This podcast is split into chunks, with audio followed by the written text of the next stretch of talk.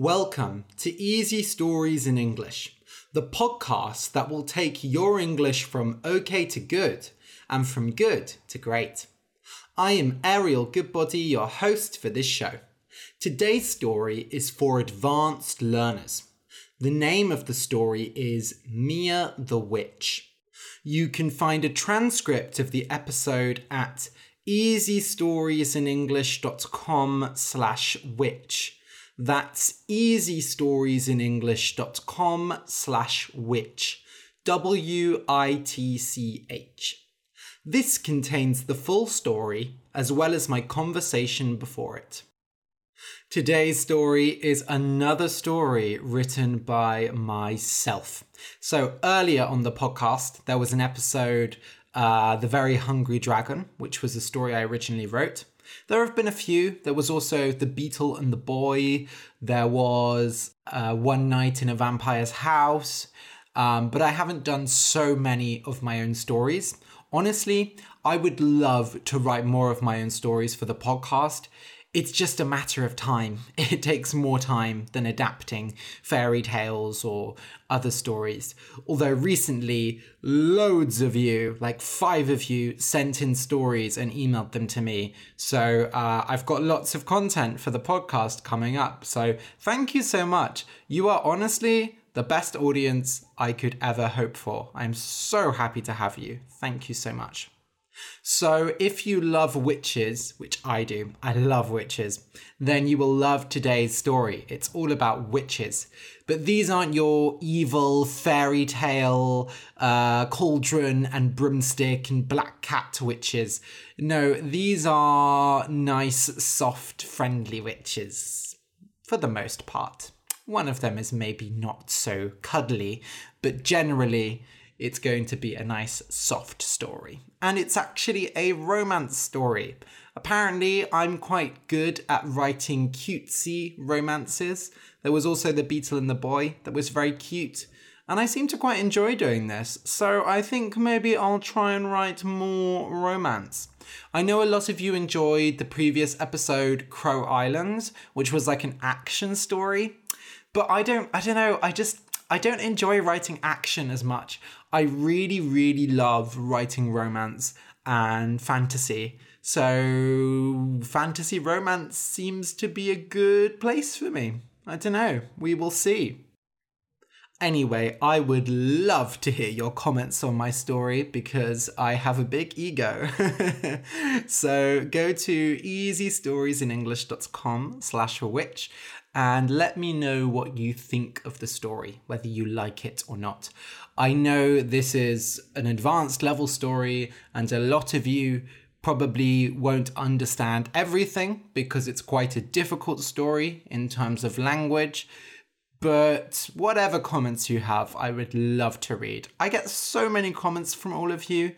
I don't really say that enough. Thank you for all the comments. You really leave a lot of comments. Like every episode, you know, usually has like four or five comments on it, which is actually quite a lot because a lot of podcasts, you know, they don't get any comments. Uh, something I've been realizing recently is this podcast is going pretty damn well, actually. And it's something that I wasn't expecting. Like, I thought it could be popular because I think it's an intersection of two things that people really love stories and English learning. Well, people need it more than they love it, perhaps. Um, but I didn't expect it to grow this quickly. So, once more, I want to say a big thank you to all of you, the listeners. You are the best. And of course, an extra thank you to all my Patreon supporters because you help me get closer to the dream of being fully independent. And when that happens and I make enough money off the podcast, it's gonna be crazy. I'm gonna do so much, you will not be ready. okay, I'll just explain some words that are in today's story. A wizard, W I Z A R D, is a male magic user, so a male witch, essentially. The wizards that everyone knows and loves are Gandalf from Lord of the Rings and Dumbledore from Harry Potter. A potion, P O T I O N, is a magic drink. Witches and wizards make potions, and they can have positive or negative effects. In Harry Potter, Snape is the potions teacher, and Harry is quite bad at potions. Glorify, G L O R I F Y, is when you make something seem really amazing, even if it isn't. For example, there are very popular shooter games now, like Call of Duty, that make war seem really cool and fun, but obviously it is actually a horrible and traumatic thing, and a negative overall. So we can say that games like Call of Duty glorify war and perhaps make children less sensitive to the horrors of war. Instinctive, I N S T I N C T I V E. So, instinct is that feeling you have that helps you make decisions or figure out a situation. For instance, when I'm teaching, I sometimes feel that the students don't understand me, and it's just by instinct. It's hard to explain why I feel that, but I just do. Athletes and musicians often rely on instinct for their performances. So when something is instinctive, you don't even have to consciously think about it. You just do it. Bow, B O W, is when you lower part of your body. Usually you bow your head, and you might do this at church, or you bow your body. In some East Asian countries, such as Japan, bowing is a common way of greeting or saying thank you or sorry. You fold the upper half of your body and lower it. Hiss is the sound a snake makes. Of course, other things may hiss, like a leaking pipe or a cat. In a daze is when you are not fully awake but going round and doing things. So you might be in a daze because you're tired or under the effect of drugs or because you're very confused in a situation. Your eyes look kind of lost and you can't focus on anything. If you walk around in a daze, someone might come and ask you if you're okay. A hedge maze, so a hedge, H E D G E, is a type of bush a big square one that you use as a wall in gardens. You might have a high hedge around your garden so that people can't see into it. A maze, M A Z E, is a collection of walls without ceilings that act as a puzzle. So you go into a maze and you want to get to the centre or out the other side, but you don't know the way to get there, and all the paths wind and go around, and it's very hard to know where to go. Often, mazes are made with hedges, such as the hedge maze in Harry Potter and the Goblet of Fire. A seagull, S E A G U L L, is a horrible, nasty, fat white bird with a big beak. Sorry, you can probably tell that I don't like them.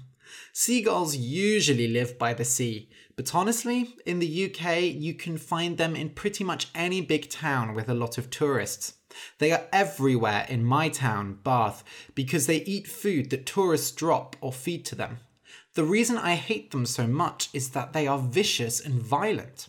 A few months ago, I was walking across a bridge, eating a slice of pizza, and three seagulls came and stole it right out of my hand and ate it in front of me.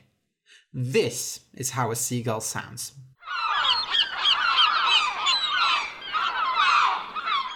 Ugh, horrible. Enchant, E N C H A N T, is another way of saying cast a spell on someone. However, enchant has a positive meaning, and it doesn't just have to be magic. Maybe someone is so beautiful that they are enchanting and you just can't take your eyes off them. Or maybe there's a beautiful little island that you go on holiday to that is just enchanting. The horizon, H O R I Z O N, is the line where the land or sea meets the sky. So when the sun rises and sets, it goes over the horizon. There is nothing lovelier than going to the beach on a sunny day and watching the boats and swimmers and even the sunset on the horizon. A jetty, J E T T Y, is a long wooden construction that goes from the land onto the sea. Jetties are there so that boats can land and attach themselves to the jetty. Usually, jetties are quite narrow and long. Rags, R A G S, are old clothes that are falling apart, that have many holes in them, that can barely be considered clothes, really. If someone is wearing rags or just looks very dirty and untidy, you can say that they are ragged. Mash, M A S H, is like crushing or smashing something. When you mash something, it turns into a soft paste. For example, mashed potatoes are a delicious food where you mash up potatoes with milk, butter, salt and pepper, and maybe mix in some peas and onions as well. You can also mash avocado to make guacamole, a delicious Mexican sauce. A cartwheel, C A R T W H E E L, is a type of gymnastic movement. You stretch out your arms and move towards the ground, spinning around in a wheel on the ground. It is very hard to describe what a cartwheel is, but if you go to the transcript at easystoriesinenglish.com slash witch, you can see a picture. And it has just started raining outside, so if you hear the rain outside, I apologize. It is so rainy at the moment in England. Oh my god. Poetic, P O E T I C, is when something sounds like it could be poetry. For example, if you say hello to your friend and ask how they are, and they say, on this wintry morning, I am filled with pure mirth, only somewhat marred by the melancholy of the muggy weather. Then you could say, Wow, that's poetic. Although I would probably say, okay, Shakespeare, someone ate dictionary on toast for breakfast. If you enjoy the podcast and want more, you can support us on Patreon. For just $2 a month, you can get exercises with each episode, and for $5, you get an extra story every month. You can support us at patreon.com slash easy stories in English. That's p-a-t-r-e-o-n dot com slash easy stories in English. A big thank you to our new patrons, Aykut Sinan Yazman, Elizabeth Houts, or Elizabeth Houts, and Rodrigo Faria. Thank you so much. Your support really means a lot to us. Okay, so listen and enjoy. Mia the Witch. Chapter 1 Once there was a witch called Marabella who lived in a deep dark forest. As with most witches, she was not actually evil, but she did magic, and so the people were afraid of her. And whenever there was a storm, or a bad harvest, or a child got sick, they said, It is the witch's anger. Marabella lived a quiet life she had a black cat and a white cat, who always walked side by side, with their tails wrapped around one another's, like the night wrapped around a star. So she named them Starry and Night, and she loved them very much. The witch spent her days reading spellbooks, mixing potions, and gardening. Because everyone was so afraid of her, they never dared come near her house, and so she lived in peace. But Marabella was lonely. More than anything, she wanted someone to share her home with. With magic, she could create beautiful paintings, delicious food, and powerful potions. But she could not make another person, and as lovely as Starry and Night were, she grew tired of talking to creatures who could only say, meow. But just as the world was afraid of Marabella, she too was afraid of the world. People confused her. They rejected her kindness and glorified her magic. And still and still, the months and years passed, and no one dared enter into the dark, dark forest to visit her. She would live and die there, all alone, except for her cats and her plants. So one day, Marabella set off on a journey. She packed some bread and cheese, a bottle of wine, and a few potions, and set off with Starry and Night trailing behind her. For the first few days, she had a lovely time, wandering through the forest picking berries and mushrooms. She knew this place well, and while she met no other humans, she did come across friendly creatures who were more than happy to see her. A witch is a friend to all of nature, although the townspeople would say the opposite. Soon, though, Marabella reached the edge of the forest and came across a farmer. At first, he greeted her, but when she introduced herself as Marabella, he ran away screaming. I will have to change my identity, it seems, she said. What do you think, Starry and Night? What name should I go for? The cats just meowed, so she decided to call herself Mia. Soon, Mia came to a city. The people there walked with their heads bowed, and in the streets not a single word was said. The markets were dull and quiet, and even though Mia had never been in a city before, she instinctively knew that it should have been loud with the cries of marketplace sellers and friendly conversation. There was a dark and terrible atmosphere to this place, and the people even stared at her dear cats with suspicion. In the centre of the city stood a grand coal black castle, and when Mia went and asked who lived there, the guard said, What, you haven't heard of the great wizard Karluk? A wizard lives here? Not just any wizard, the most powerful wizard in the world. Mia was amazed. Here, they were not afraid of magic. She asked to see the wizard, but the guards laughed in her face. The wizard does not take audiences with little beggar girls. So Mia clicked her fingers and a flower appeared in her hand. Ha! said one of the guards. You might be able to do some simple tricks, but you can't do real magic like him. Mia sighed and lifted her arms in the air. For a moment, nothing happened, but then slowly, with plenty of concentration, she started to float. The guards stood with their mouths open as she floated higher and higher, sweeping past the walls of the castle. All the people inside pointed and stared at her through the windows. She flew up and up, right up to the tallest tower, where a man with wild black hair was working in a study. Hello, she said. The man jumped, having been absorbed in his writing. Who are you? he said, irritated. I am Mia, the witch of the dark, dark forest. And you are? The man stood up and bowed. I apologize. I thought that this was surely some trick, but I see that you are a talented user of magic, though perhaps not as much as I. I am Karluk, the king of this land, and I must say you are the most beautiful witch I have ever seen.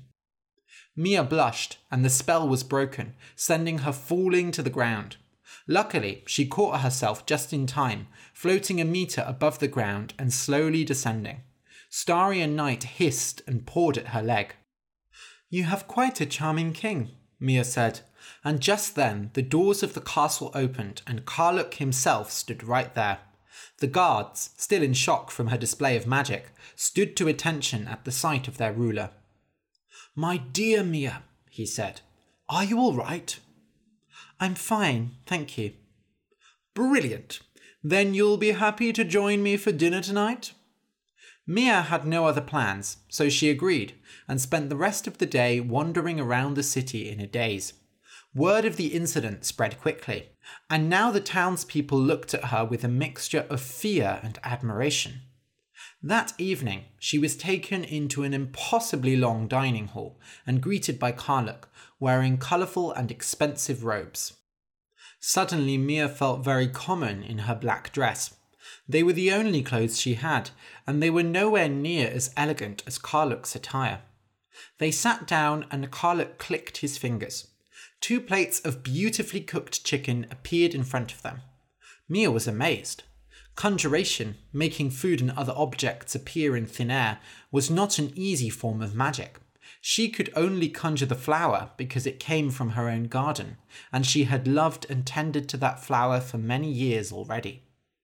As they ate, Karluk told her all about his kingdom. It was a prosperous land, because all the merchants, the rich men who travelled around selling goods, feared him. In fact, it seemed like everyone feared him, which kept the place running well. He had no counsel and no enemies, although he did not specify if this was by accident or design. But that is our privilege, is it not, as users of the magic arts, to guide the common folk who cannot understand the knowledge we have. Mia had never thought of herself as very special. Of course, she could use magic, and it seemed she could use it well if she had managed to impress someone of Karluk's importance. But she still lived in a house, ate food, worked and slept, just like everyone else. The only thing I really care for is my garden, she said, sipping on the wine at the table. It was bitter and sweet at the same time, and she only continued to drink it to be polite. Karluk smiled. Here you can have the grandest garden in the world, with fountains, hedge mazes, man eating plants, and the sweetest smelling flowers. Mia, he said, taking her hand in his, won't you share my home with me? Mia felt a strange feeling in her chest, like a bird trying to escape a cage. I need some time to think. Of course, he said, but you will do me the honour of staying here tonight, won't you? We can talk more tomorrow. She agreed, and a servant led her to a beautiful bedroom. The bed was practically as big as her cottage, and there was plenty of space for her to curl up with Starry and Night. But Mia couldn't sleep. She imagined the grand garden he spoke of, and the thought of it hurt her head. Besides, she missed her flowers and her potions table, and she missed the mysterious sounds of the forest at night. Here in the castle, she heard nothing but the distant cries of drunk men. A grandfather clock struck midnight, and Mia got out of bed, opened the window, and climbed down the side of the castle. She slipped away with Starry Night and left the city behind. Chapter 2 Next, Mia wandered to the sea, arriving in the early morning when it was dark and windy. She had never seen it before, and the crashing waves, loud seagulls, and knife like rocks enchanted her. At first, she kept her distance, walking on the deserted side of the beach, which was covered with wood and rocks that had washed up from the sea. She climbed onto an old log, worn from the endless attack of the salt water, and wondered how it had gotten there. Starry and Night stayed far away from the water, meowing loudly whenever the breeze blew it in their faces.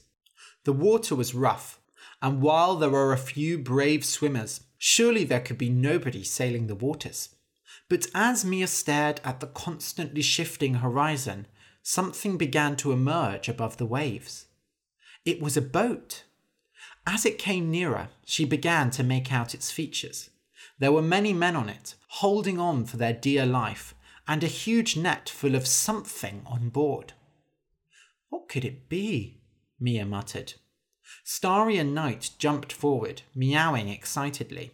A moment later, Mia's weaker sense of smell caught up with theirs. Fish! She stood still, enchanted, as the brave fishermen pushed forward. For a while, it looked like they would never reach the shore, as every time they made a few meters, a wave pushed them back again. But slowly and surely, they came nearer and nearer, until finally they reached the jetty, and Mia could let out her inhaled breath. Let's go talk to them, she said, and she ran across the beach. She wasn't sure what had taken over her, but she felt a childish excitement at the prospect of seeing the men do their work. She was so used to reading old books and cutting up herbs that the heavy, involved labour of the fishermen filled her with energy. They climbed onto the jetty and watched. The men, bearded and wrinkled, pulled the huge sack of fish off the boat and started putting them into sacks to be taken away. For the most part, they ignored her, but one young man caught her eye. He had sandy red hair, and he was considerably younger than the rest. He smiled at her, and the fish in his hand slipped out and danced over the jetty, jumping back into the water. One of the older fishermen hit him on the head, and he continued his work with an embarrassed expression. After they bagged the fish, Mia followed them to the market, where the fish were handed over to merchants setting up for the day. The market had its own fascination, and her eyes wandered over the various stalls, many selling kinds of food and clothing that she had never seen before. You're from out of town, aren't you? She jumped, and Starry and Night hissed at the fisherman, or fisher boy, more accurately. He had to be a similar age to her, but there was an undeniable youth to his eyes. I am, she said, very aware of how different her accent sounded to his. You don't exactly look dressed for the sea, and that's the only thing people come here for. So what brings you? His accent was as salty as the seawater. I was looking for a change, to see the world and see its people. Well, I'm afraid you've already seen the most exciting part of here, he said, looking slightly embarrassed. Say, can I invite you to a fish dinner? I would love that, she said.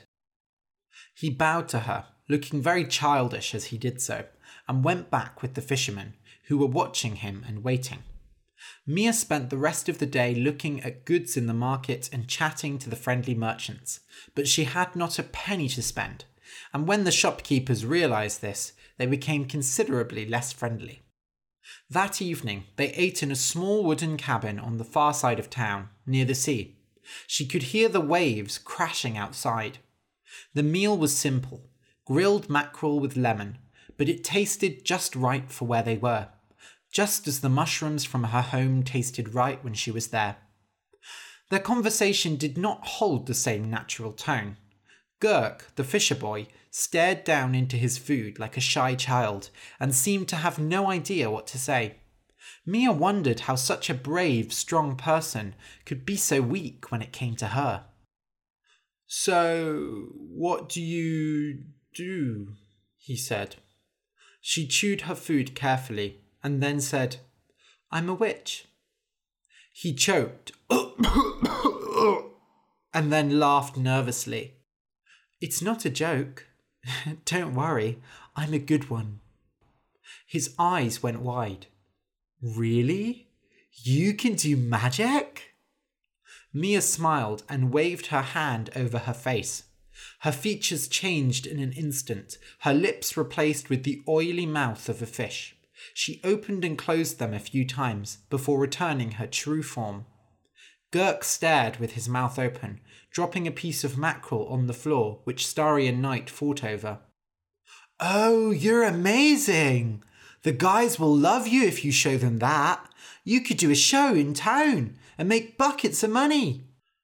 Hmm, but I don't want to. What are you talking about? You could be rich. Most people have never met a witch or wizard in their life. Mia felt uneasy, as if she'd just swallowed a fishbone. I just want a quiet life. Gurk shook his head. Well, you're in the right place then. Sure, fishing might look exciting, but that's all there is around here. We get plenty of visitors, of course, but they don't want to talk to us local people. Well, you'd be the talk of the town here. Mia finished her meal and said good night. She went out to the beach and stared up at the moon. Somehow it looked so much more beautiful above the raging water. She stood there so long that nobody else remained outside, only her and the cats. What do you think, Starry Night? Could I share a home with him? The cats cleaned themselves and did not answer. Mia sighed, picked up her belongings, and hit the road. Chapter 3 Next, Mia came to a dark cave. She wanted to be alone for a while, and it seemed that wherever she went outside of the dark forest, she found people, but in the black depths of the cave, she found her solitude. The caves went deep into the earth, and she discovered things there she had never seen before shining rocks and underground waterfalls, hairy bats that looked like bent old men, and stone sculptures of powerful dragons with rocky jaws. Mia loved the caves just as much as Starry and Night hated them. She climbed over the rocks, threw magic lights up into the yawning spaces above her, and dipped her toes into the icy waters. I could almost stay here forever, she said, stroking the shivering cats. But I love the plants and the trees of the forest too much. And she felt a great sadness in her heart, for through all her travels she had not found one person who she cared for as much as the flowers in her garden. You don't belong here! Starry and Night jumped so violently upon hearing the voice that they fell into the river below and crawled out shivering. Mia turned to see a short, thin girl standing behind her. She was dressed in black rags, and she had wild forest green hair that went down to her knees. I'm sorry, said Mia, standing up and bowing. I did not think there was. The girl stepped forward and grabbed her hand. For a long moment she stared at Mia's fingers, and all that could be heard was the sound of the magic light that floated above their heads. You're a witch, she said flatly. How did you know? Herb fingers, the girl grunted. Mia inspected her own fingers. It was true that there were spots of green permanently dyed under her fingernails from all the mashing and cutting of herbs she undertook. This ragged cave girl was the first to comment on it. I don't want any trouble, said the girl. When are you leaving? She started walking off, and for a moment Mia stood there, as if frozen. You're a witch too? Obviously, grunted the girl. She spoke with a low, throaty voice, as if her own voice was foreign to her. Then let's be friends. She snorted. Why do you think I live in a cave all alone? I don't need friends. The girl jumped off the edge of some rock, and after a few seconds of silence, a splash came from below. Mia looked over the edge, but the water was too far down for her to see, and she didn't dare follow. She hated being told to leave in such a rude way. After all, these caves were huge, and it wasn't every day that you met another witch. So she continued exploring the caves, and later on, just when Mia had finished her dinner and was thinking it was about time to head to the outside world, she came across the cave girl again. For a moment, she felt the hope of them making up, but then the girl spoke. I told you to leave. I am leaving, she said, irritated, getting up and telling Starry and Night to follow her. She wasn't going to stay any longer in this cave if this was to be her reception. She marched away, but just as she was turning the corner, the girl cried, Wait! What? snapped Mia. Why did you come here? Mia blushed and said, I was looking for other people. I live alone, although in a very nice little cottage, and I have two charming cats to keep me company, so I'm not nearly as cold as you. Then she felt that she had said too much and covered her mouth with her hand. The cave girl just laughed. I'm Hulla. At least, that's what they used to call me. It's been a few decades since I spoke to anyone. It also looked like it had been a few decades since she had washed herself, but Mia told herself to be nice. And why did you go into the cave in the first place? I can't imagine you were born here. No, I uh, got tired of being driven out of town. I was never quite able to keep my magic in check. One time, a pig broke into my house and stole one of my potions. She went bright red like a tomato and started breathing fire. Mia laughed, and Starry and Night started pawing at her legs. They wanted to leave, but she had changed her mind. Hulla wasn't so bad after all. I'm Marabella, though I've been going by Mia. I thought keeping to myself would keep me safe, but it seems my name has spread quite far throughout the land. Can't say I've heard of it, but it's nice to meet you. They smiled at each other, and a painful silence hung in the air. Well, uh, you must want to be getting back to your journey. Don't let me keep you. Come walk with me a while. Outside? Her face, which so far had only been coloured with annoyance, took on a childlike innocence, and she hid in her hair. I don't know how long it's been. I don't measure time here. Well, it's always a good time to watch the stars, hey? So they climbed out of the cave together, Starry and Night running ahead, thrilled to be leaving the dark, wet caverns. When they came out, it was indeed night time, and there was a magnificent carpet of stars to be seen. Hulla stood at the entrance of the cave and looked uneasily around. Funny, that town wasn't there before. She nodded her head at the horizon, where there was a rough outline that Mia could only vaguely recognize as where she'd come from earlier that day. Come on, she said, running and doing a roll on the grass. A great energy had filled her, but she couldn't tell why. But Hulla just stood there, and when Mia finished her cartwheeling and turned around, she was halfway back inside the cave. Mia ran to her and grabbed her arm. It's easy, I'll. Get off me! Hulla cried, tearing her arm away. There it was again, the animal stare, the sharp teeth bared. And in the corners of her eyes, tears were forming. Mia stepped back. I'm sorry. I guess it has been a long time for you, huh? Hulla stared at her feet and sniffed several times, willing the tears back inside her, but it didn't work. They fell onto Mia's toes. Let's watch from here, Mia said, sitting down on the ground within the cave, but close enough to see the stars. She expected Hulla to turn back and run into the cave the moment she turned her back, but to her surprise, Hulla sat down next to her. They are beautiful. Like the shining rocks down there, but a thousand times denser. She made an mm noise and shut her mouth, embarrassed of what she said. That's very poetic, said Mia, and smiled at her. They sat there for a long time, in silence and stillness, and then Hulla moved suddenly, grabbing Mia's hand. Mia said, Oh, and the other girl immediately dropped it, hiding back in her thick head of hair. I'm sorry, I, I get so lonely in the caves. I, I should go. She jumped up, but Mia grabbed her wrist. Please, sit down again. The stars haven't said goodbye yet. Hulla opened her mouth and then smiled and sat down with her.